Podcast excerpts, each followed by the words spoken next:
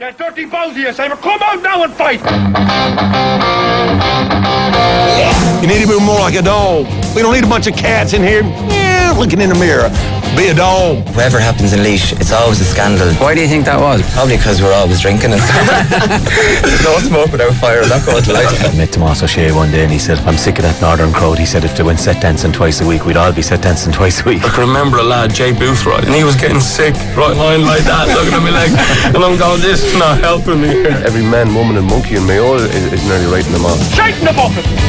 That's it! All right, sides are actually level now in Tullamore. Kildare uh, scored a goal there as well, so it's 1 1 apiece after 15 minutes in the under 21 semi final this afternoon. Right, up for discussion on our panel this afternoon.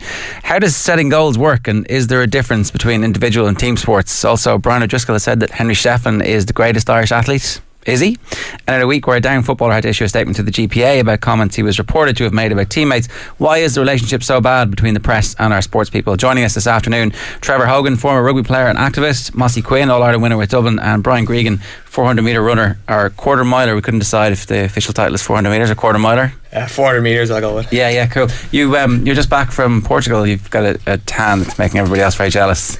Yeah, yeah, we were over in uh, just far from Faro uh, for two weeks. So you know, put a bit of uh, training in, and then we're heading to the Penn Relays next week with an Irish team to you know hopefully run well over there. Tell us a bit about warm weather training. Is it really important for sprinting at this time of the year so that you're not stuck in the grey, terrible days that we've had for the last two weeks, apart from today? Yeah, I think um, with warm weather training, you can kind of put a bit more speed on your training. When you're at home and it's cold, you're kind of wrapped up, and you know you have to be careful of pulling muscles. So when you get away, you can you know run that bit faster and take a little bit longer recovery. And obviously, the recovery between sessions, you know, you can just sleep and stuff. You don't have to worry about either going to work or whatever. So you know, it is pretty important to us. Mossy, it makes sense for uh, an athlete, for a sprinter and a runner. Does it make as much sense for Gaelic footballers as yeah, I, yeah, I think so. Um, I think as Brian said, they're like they're used to their their full time at their at their sport, and as a GA team to get to go away for a week, it takes you out of your normal your days here where you're working, and then you're going to training in the evenings and things like that. So I think you can get a huge amount of work done. You'd probably get three to four weeks worth of work done in a week Okay. when you go away between training sessions, meetings. Um, recovery all that kind of stuff i think you can get a huge bank of work done in like so it just depends on what time of year you put it in. It seemed it was really fashionable in the early part of the last decade, and then we don't hear about it that much anymore. It's because people probably had money back then they could afford to go away. Um, yeah i think it just depends. Certain coaches like it and um, brings a different element to you go away again there's the bonding part of it as well where Yeah. you can have be it nights out or games of golf and things like that so that you wouldn't get over here like if a if the Dublin football team or the Kerry football team rocked up into a town some night uh, you know it might be more hassle than it's worth whereas if you're over somewhere away you go The out video for a night. cameras, uh, camera phones aren't coming out. Yeah, exactly that kind of thing. But it just allows lads to relax in their own comfort. And again, they're probably they're spending more time with each other, and it just builds a level of trust. And you know, eh, every team is trying to get that little bit extra. So sometimes that would have been viewed as an addition to that. Yeah. Yeah. Does it work for professional rugby teams, Trevor? Did you guys do it? Yeah, we did. Uh, as Mossy was saying, it depends on, on certain coaches. I remember Cheika used to particularly like the south of France going away for, for there for pre-season and Italy as well. Um, where I remember when Joe came in, he brought us down to Wexford for a change. Um, so the the weather can be a bit of a factor, all right, but it's, it's more about bringing a tight knit group of players together even closer. um, Yeah. and getting as much work done as you can in, in that week. But it's not with rugby. It's not really the weather factor. I suppose in pre-season, it's all about just fine tuning uh, areas on the field and, and maybe doing a little bit extra in the gym. So just having a facility where you can get all that done. So it's not the grunt work that you go away for. You do. Do you do that in the field here?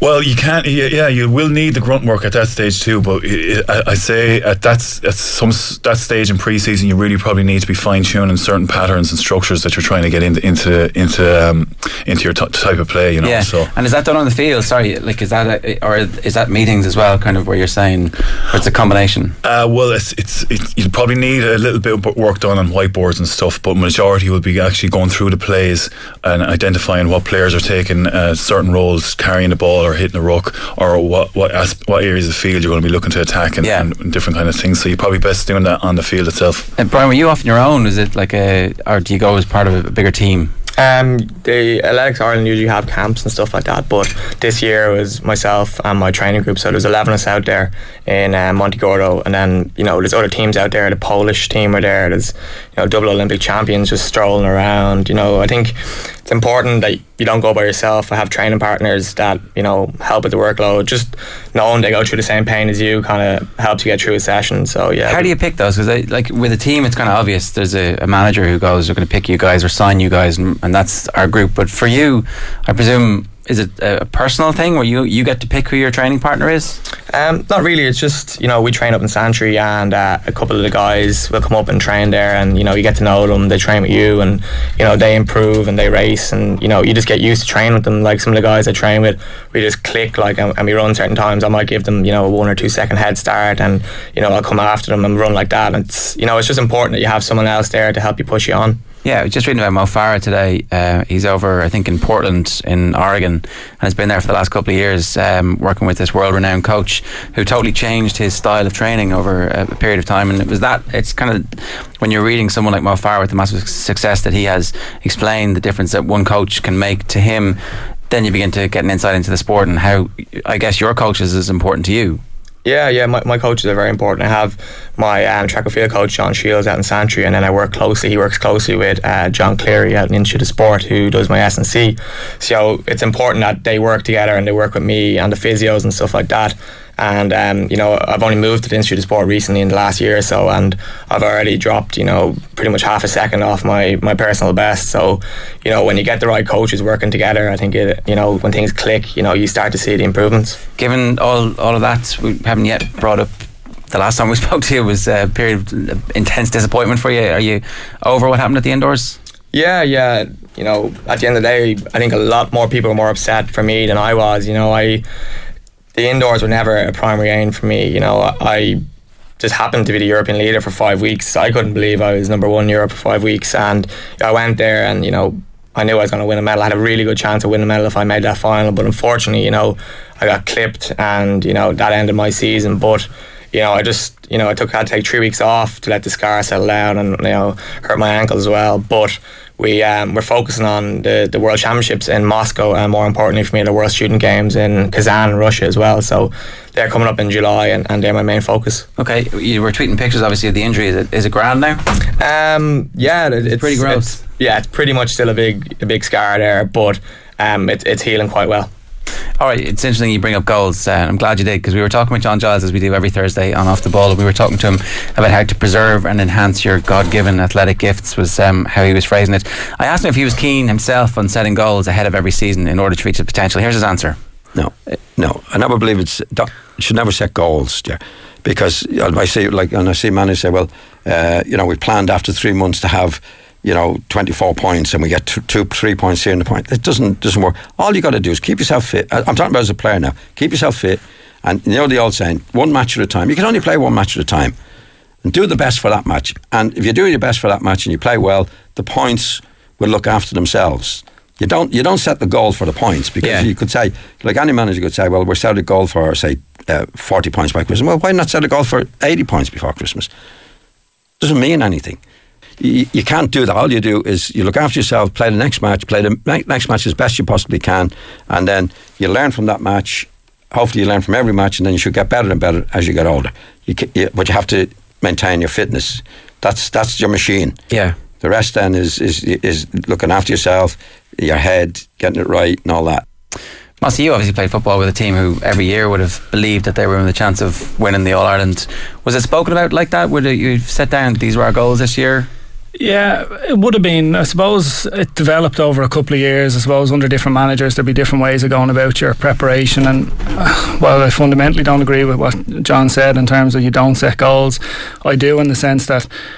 I don't agree with just setting the long term goal. Like he was saying, you have to have X amount of points. That's like a team saying every team in Ireland could say our goal is to win All Ireland. Yeah. Again, I don't think that's what a goal, a realistic goal. I think it's a case of you go out and you set your targets and your goals of how you're going to get there. So I think he was trying to say that in, certain, the way he was saying you win every game and you build on it. And you keep yourself healthy. Yeah, you keep yourself healthy. So, I like. I think they should be goals, and I'd call them goals. So, like as a player, as an individual, your own personal goals. As a footballer, you're trying to establish yourself in the squad. Once you're in the squad, you're trying to push yourself into the team. When you're in the team, you're trying to push yourself as one of the main guys to, to be one of the leaders and help the team win. You know, so I think they're all personal, individual goals that you can have. And then as a team, you can like you can't control winning on All Ireland in January, but you can control improving yourself to get there. So I think I think it's a little bit different than what John's saying. You know, When you were starting out on the team, did you know all that?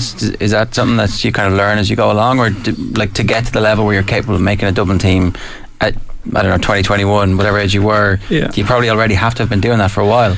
Yeah, well, I would have been like it would have been a goal of mine to make the Dublin team first. Like I would have played a lot more hurling when I was younger. I would have played a lot more when I was minor. Like I never played Dublin football minor or anything like that. I would have been a hurler. And I think when I was coming out of minor, I, I was it was more of a target and it was more of an ambition for me. It was probably more of a challenge to see if I could establish myself on the Dublin football squad. So that was like an, my own individual goal at that time. And when I achieved that, getting onto the squad, it was about pushing on and trying to develop and play. So How do you go from being a hurler to a footballer? Does someone tap you on the shoulder and say, No, like I no, like I would have played both the whole way up, but I, I probably would have been a bit more natural as a hurler, I suppose, when I was younger. And then I just, uh, when I was probably 17, 18, 16, 17, 18, I was developing. And like I said, it was probably more of a challenge for me to see if I could get it first on a Dublin under 21 football team and then progress on. And I kind of felt at the time that, that, that like, I, I like the competitiveness of that just to see if I could really push myself to see Yeah. if I could get to that level. Yeah, yeah? So that was kind of an internal drive. yeah absolutely. Yeah. Trevor, for you, um, again, it's uh, like a, a squad that starts every season thinking we have to win, we're going to win, we're capable of winning this. Yeah, but exactly. But it's like what Mossy says. You need to have kind of achievable and realistic goals. I can kind of see where, where John Giles is coming from there. Um, but you need to be a little bit. It's a bit vague to be saying I'm going to go out and do my best. You know, you have to be able to measure some sort of progress, give yourself some sort of targets.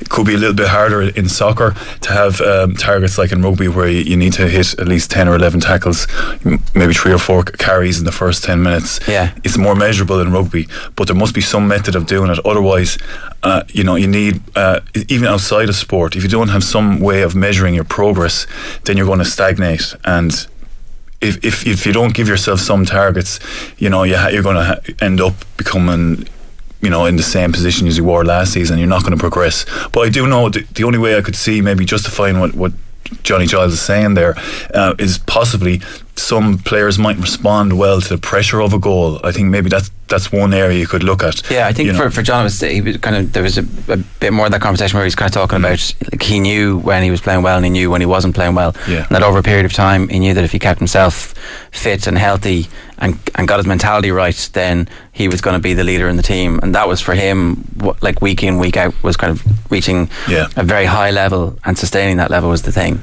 Well, and that's it. As, as a coach, you probably have to realise who can respond. Like, obviously, Johnny Giles is someone that's not going to respond to being told you have to do X amount this game. You know, so you'd have to deal with him in a certain way that you would have to deal with another player, maybe like.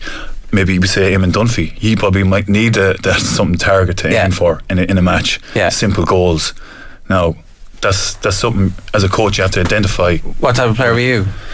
I, I would definitely like I responded well to it when Enda McNulty came in and gave us goals, specific targets to deal with ourselves. So even going out before the, the match, sometimes a coach will come up to you, Cheika would often come up and say, "This is what I want you to do today." Just simple simplify that. I responded. I personally liked that. Gave me a simple focus for for, for what to do that day. Um, So the nebulous goals like oh, let's go and win the Heineken Cup on the first day of the season. That that stuff that never worked for you.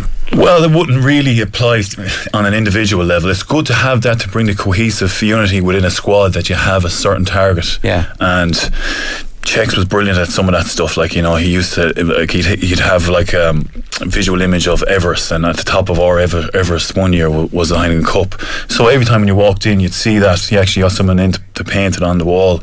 You know, so it mightn't apply realistically to every individual, but it was something that would bind everyone together. And it's there in the background the whole time. And it's there in the background as well. And, you know, it is kind of vague, it's, it's there, but it does draw everyone together uh, tighter, you know. yeah, obviously individual sports are totally different. I, I guess that you have specific goals, if, if and in athletics because every stride is measurable. You know, probably down to the, the very last millisecond exactly what your goal for each training session is. Would that be right? Yeah, like at the start of the season, I sit down with my coaches and, you know, we plan out our long term goals for the season. They might be, you know, a target time I need to run to qualify for the Olympics, the World Championships, whatever. And then we'd set other goals based off that. Like we, we'd say, we bring it back to target times in training. So during the winter, we'd be doing longer stuff. So we'd have target times and recoveries and then moving it forward towards the championship it would change towards that. It might be coming towards body fats as well, keeping your body fats lower, you know, running this certain time in training, things like that. Even when it comes to, to reps on um, when you're doing cleans in the gym. You know, it's everything for us is so important and reps and cleans. What do you mean? These are uh, repetitions. Like so, if you're you know you're looking for you know personal best in the gym and stuff like that, everything's measured. So if you're trying to go for you know a PB in the gym, you know it's measured that you're not just doing it out of the hand. You're doing it because it's important to a certain aspect of your training. Like and your stuff in the gym is weights. Is Yeah. you're talking about? Yeah, and, yeah. and lifting and, and and is that the speed or the uh, yeah, it could be even now in, in Institute of Sport they brought in these new cameras, so you know you can measure bar speed, you can measure you know how far you go down. It's things like that. It's the better you get, the more important things are. And I think um, you know you, you've spoke about Mo Farah, and I think he moved to Alberto Salazar over in America, and everything is measured down to the finest detail. He might measure them, but he has a support staff that measures that, and that's why he's double Olympic champion. Yeah. You, just on that, when you hit those targets, I mean, there is there is evidence that the brain releases endorphins or chemicals as well when you achieve a target, you know, and that drives you on to, to going for it again the next time. So it's not. I know I I respect Johnny Giles what he's where he's coming from, but there is evidence to say that this kind of it, it's not just a vague thing that you do up on, on, a, whiteboard. It actually does drive the individual and the collective on to actually becoming better. and from training session to training session. Yeah, you can break it down that level. Uh, was it getting to that level with the Dubs? Yeah, absolutely. I think uh, a lot of what Brian is saying there, just in terms of our preparation, and I think in the last couple of years, I think the, our support, our sports, our support staff even have uh, grown, and you can see we've experts in every field, and especially from the strength and conditioning and the, the that side of nutrition preparation. I, I was saying to Brian outside, we were talking about uh, just the young guys coming through for Dublin at the moment, and I suppose back in the early 2000s when I was coming into the squad, that would have been around the time weights would have been really making a kind of breakthrough for GA. Like you would have looked at the Armagh team at the time and Tyrone and teams like that. And other teams are probably trying to play catch up, and I look at it, and we were probably getting the benefit of it when we were 24 and 25. So, Yeah. whereas I look at the young guys coming in now, and they're doing it as minors, and our strength and conditioning coach last year was doing strength and conditioning with the minor team, and we had four guys that came in last year, probably in April after the under 21 All Ireland, and like one of them was doing his leaving cert, and these guys were ready. Like it wasn't as if they were coming in and they were at a stage where oh, they're going to need a year or two to to kind of fit in and just get used to it. Like it was the difference, and you can just see the level it's gone to now that at, at that age and the benefit they're going to get from being so prepared and having that ex- expertise. There's an automatic assumption that because they start this at an earlier stage, that actually they'll burn out earlier. But from what you're saying, maybe the, the management of this could actually be better, and that they, they might even last longer. You'd like to think so. I, I would have a small concern over that. Like I think, like. um, You see some GA players, especially, are lasting into their into their thirties. I think there's a bit of a a bit of an early. Once someone hits thirty, they're nearly already asked every year, well, when are you finishing Yeah. up or when are you retiring? And I think some players have proven you can go on, but it'll be interesting to see uh, in terms of these young guys coming in now, particularly guys who play around the middle third, how their bodies will hold up. Will they last for ten and twelve year careers, like where they don't miss a year with injury or like long sustained periods? You know, so. Your gut instinct, it sounds like you're saying you- you're worried that they won't be able to Yeah, last I- those. I'd have, I'd have, I'd have concerns. Like, it'd be like I think we're probably at the first phase of these guys coming through, so it'll be interesting to see how long. Like, because uh, not that it'd be regular, but there will be a number of guys you could name who play for counties for ten years and twelve years. They come out of minor and they last till their early thirties. But Yeah. it'll be interesting to see now once guys hit their mid twenty, late twenties, like if their if their bodies are still holding up as much as anything else. So you'd like to think so. I think with the expertise and with coaches, but you just the fear is that some coaches might feel, well, I'll get the best out of them now, and then you know it what- doesn't matter down the road. well, not that it doesn't matter. You, you wouldn't like think anyone would think that, but just it'll be interesting to see now in a couple Yeah. of years. Yeah. Here's a good question from Peter and Cashel. If goals are so important for athletes, how do lads cope with failing to reach goals? I presume he's, he's talking about here. Um, it's a good point. What happens when uh, you're in the gym and you don't hit your personal best, even though you kind of had set up today to do it? There's so many circumstances around it. It could be, you know, illness, tiredness. You know, there's, there's different circumstances. So you, you never know exactly why you don't reach your goal. But you just got to look back at it and reassess. And you know, at the overall picture, you know, did this one training session have such a massive effect?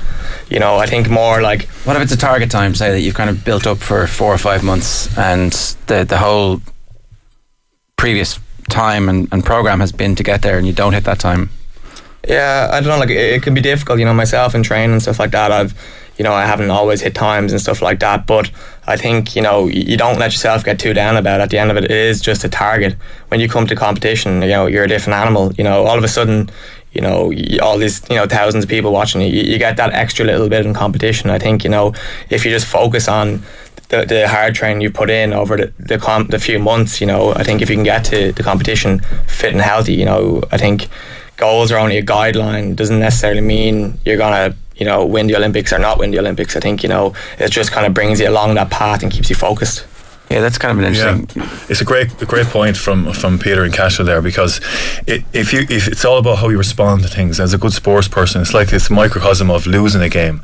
If you crumble when when when when it comes to it, and, and if you lose and you can't handle that defeat, if you can't respond to that, then you're not going to be able to deal with with being a good sports person. That's part of, of the, the process. And if you, if you don't make your target, there's no point in buckling completely. Then you have to um, just bring it all together again deep within yourself and, and, go again you know? And so you learn from maybe not getting goals as much as you would from getting the goal. Yeah. And see uh, what kind of resolve you have within yourself as a sports person or as a person generally not to buckle not to crumble and not to quit when, when it comes to the crunch. Yeah um, uh, also an interesting point about the difference between uh, the training and the actual event itself and that extra bits that you get in front of the crowds.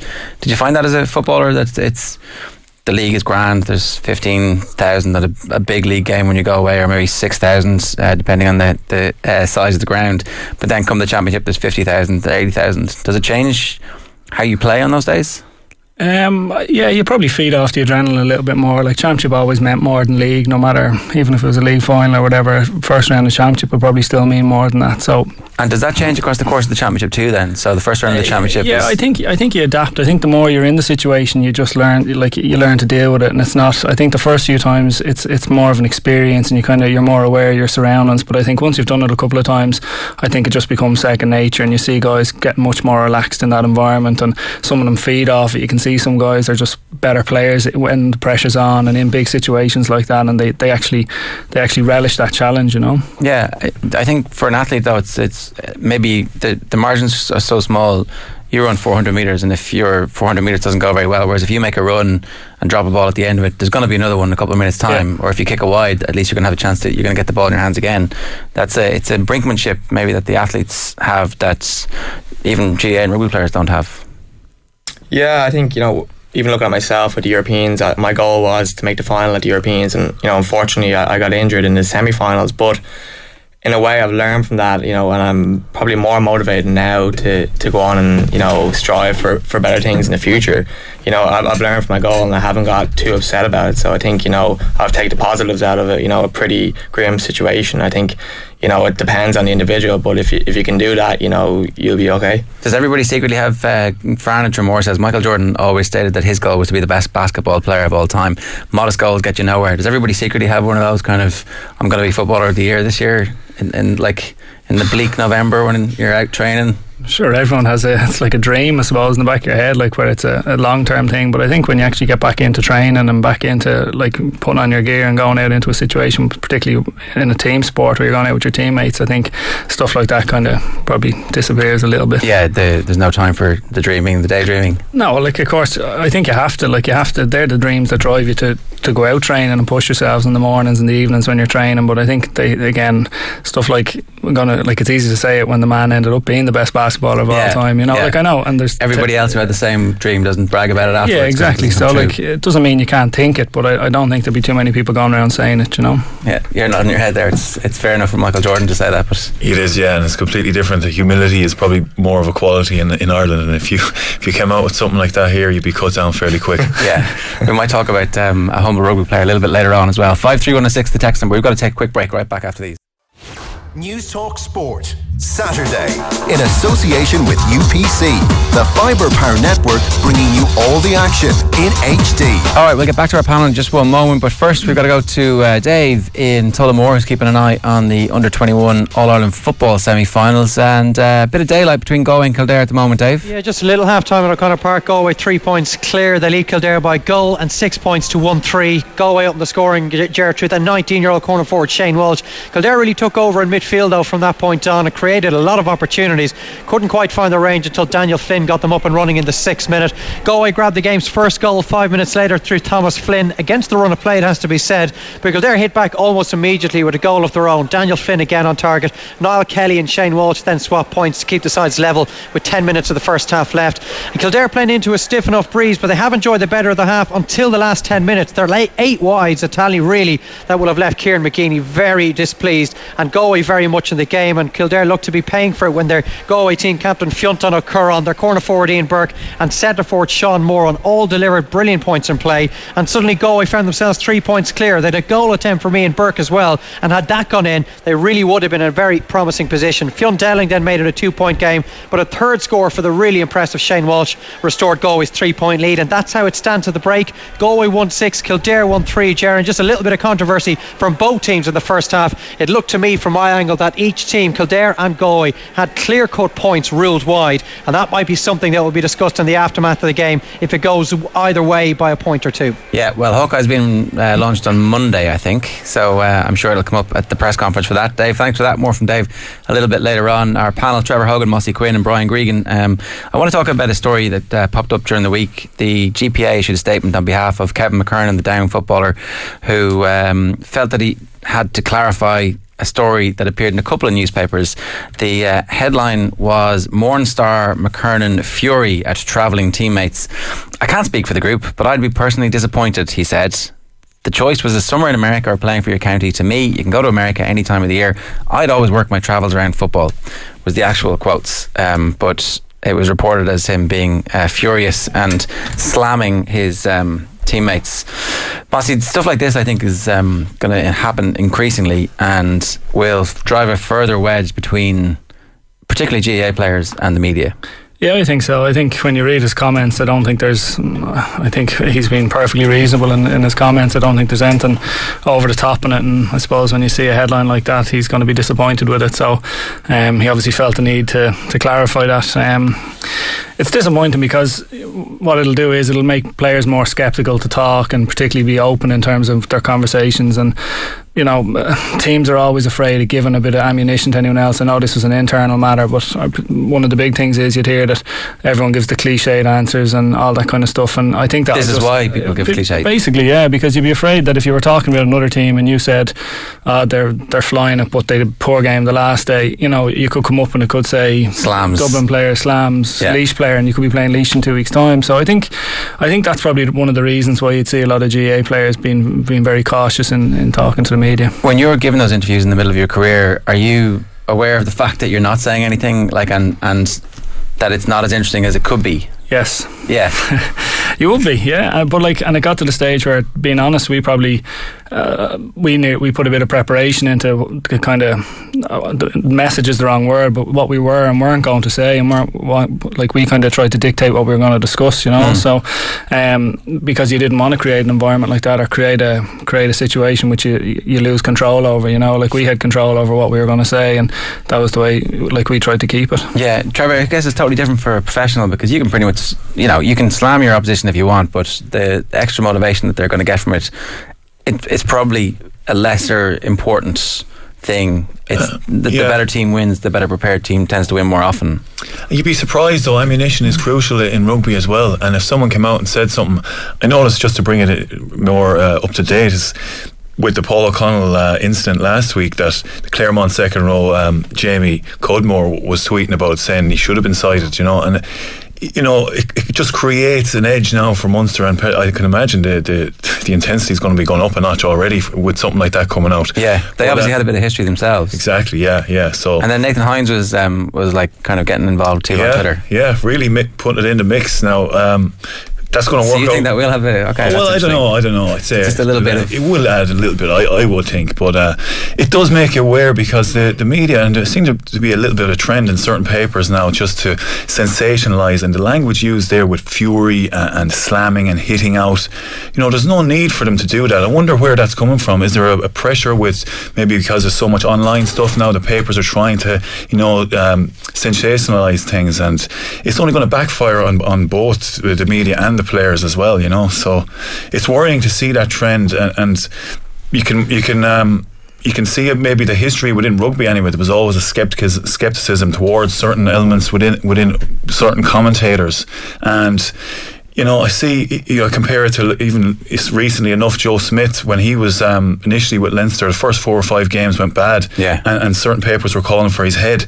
And these same papers now are, are clamouring for him to be, you know, named to Pope as well as the next Irish uh, coach. So the credibility, there's a credibility issue there as well. And you'd just be wondering what's driving the media or certain papers to go down that road rather than just trying to be straight up with, with people. And you might get the benefit from players themselves then. Yeah. Brian, what's your take on all this?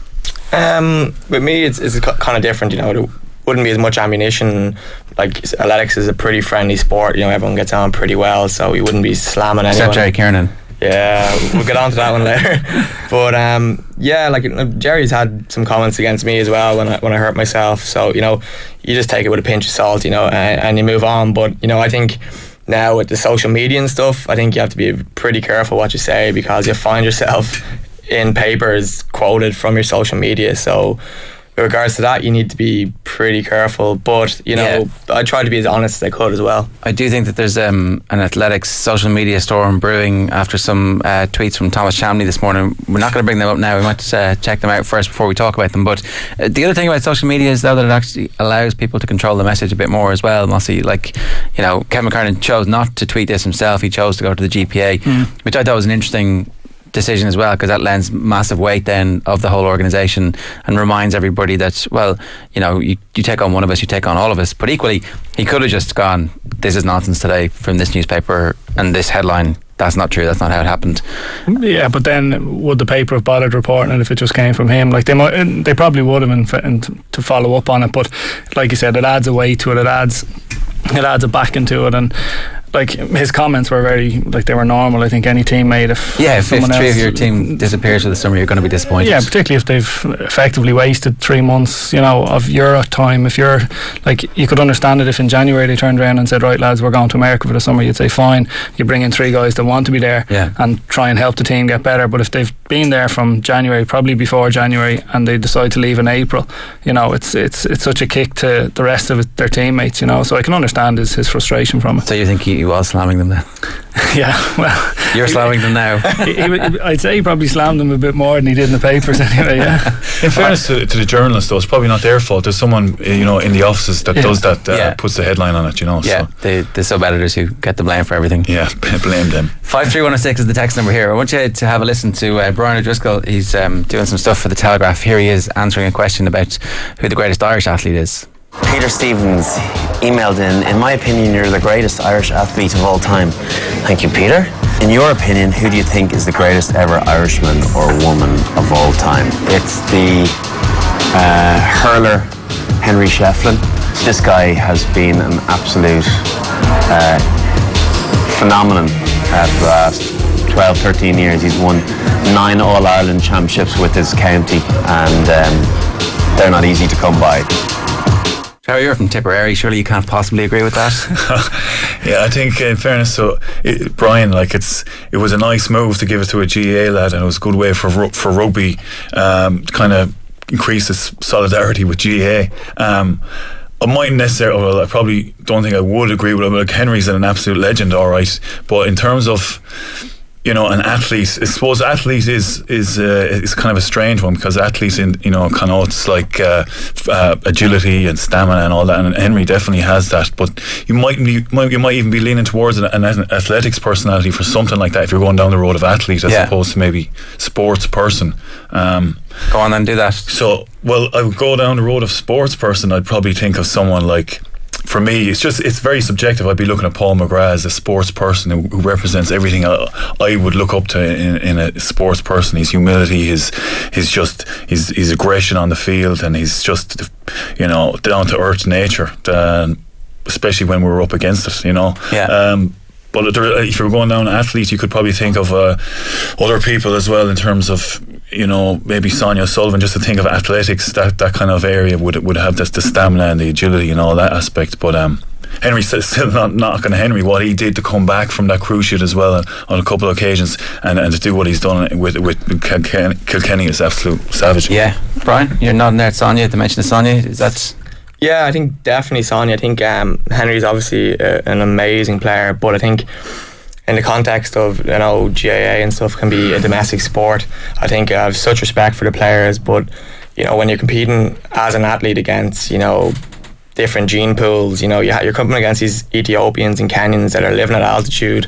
You know, they have a certain genetic disposition that you know you're nearly at a disadvantage straight away. Like, you, like for Usain Bolt, you look at him straight away. You're like, oh lord, this guy. You know, he looks talented before he steps on the track. So, you know, in that kind of sense, it's like a it's it's a different gene pool you're competing against. And you know, seeing Sonia being able to compete against these people or Eamonn Coghlan, you know, I think you know they would rate up there pretty highly. Who got you into 400 meter sprinting? Like, or did you just like athletics as a kid? Yeah, no, I I loved athletics as a kid, but you've got you know Michael Johnson, you know double world. He was the double world record holder, and then at home, you know you you've got Eamonn Coghlan, who you know I know quite well, and he's just such a down to earth person, and just talking to people like that, you know, it just it motivates you to, to, to go on. And when did you kind of become specifically a 400 meter runner? Um, probably when I was about 16, 17, I did a- I did a bit of um, hurdling when I was younger. I did 400 hurdles, and you know, people are like, you know, the hurdles are in your way. You can't bloody get over them. You're not hurdling, you're jumping them. You know, you know, I'd be jumping and I'd make up the ground on the straight. So they're like, get rid of the hurdles, and all of a sudden I was breaking, you know, 20 year old records straight away. Okay, that sounds like a good story. All right, who are you picking? Um, I think as a GA player, like I'd agree with Shefflin. I think he's what he's done is phenomenal. Um, but I think if you're going with the best sports person, I'd agree with Brian. I think you, you probably need to go to a world stage, and I think you look at an Irish athlete who's who's at the very elite in their performance at a world stage, and I probably think Brian O'Driscoll's been a bit humble when he's been asked the question. I don't think you can look past him. Arguably, Roy Keane as a player Yeah. was up there as well. Like I think at his, in his prime, any people talk about world 11s and things like that. I think he probably would have walked into any world team. So those two, in my memory, like I'm not young enough to look back at. I'm not old enough even to look back at uh, at other people. But from from what I've seen, I think I think um, the impact they've made on the world stage puts them right up there. Who was the best player you played with? Played with. Um, Probably Alan Brogan or Stephen Cluxton. I think Alan Brogan is made to play in Croke Park in the summer. I think it suits him down to the ground, and his performance has reflected that. And Stephen Cluxton's just an in, his level of consistency and the level he's brought goalkeeping to in in the last ten years is just is phenomenal. His kick and everything that he has, he's into his game. I think they're probably the two most consistent. Um, Brian O'Driscoll actually said that uh, Isa Nacewa was, was the best player that he'd played with when he did a, a different question and answer for a different sponsor. That one was for HSBC. Um, Yeah. I think yeah, I, I, loads of lads would say that in Leinster as well. Yeah. That Isa is probably is the best player. I mean, it just it, it, um, reinforces what a loss he's going to be. But uh, as as Mossy was saying there, Brian O'Driscoll, the, the the modesty of him is he's looking to pick other lads the whole time, and maybe forgot to mention how brilliant he is. I mean, e- even last week's try again against against Munster, he's just got a complete all round ability as a sports person, and probably that's what you're looking for as well. And he probably, if on reflection, I'd probably be looking at him, maybe edging out Paul McGrath. all right, wow, you've changed your mind. Yeah, that was that was easily done. you got me. You got me. that, that's great panel today. Thanks a million to Brian Gregan, to Mossy Quinn, and to Trevor Hogan. We're going to be back with the team news from today's Premier League games right after these. Newstalk Sport, Saturday, in association with UPC, the Fibre Power Network with True On Demand TV.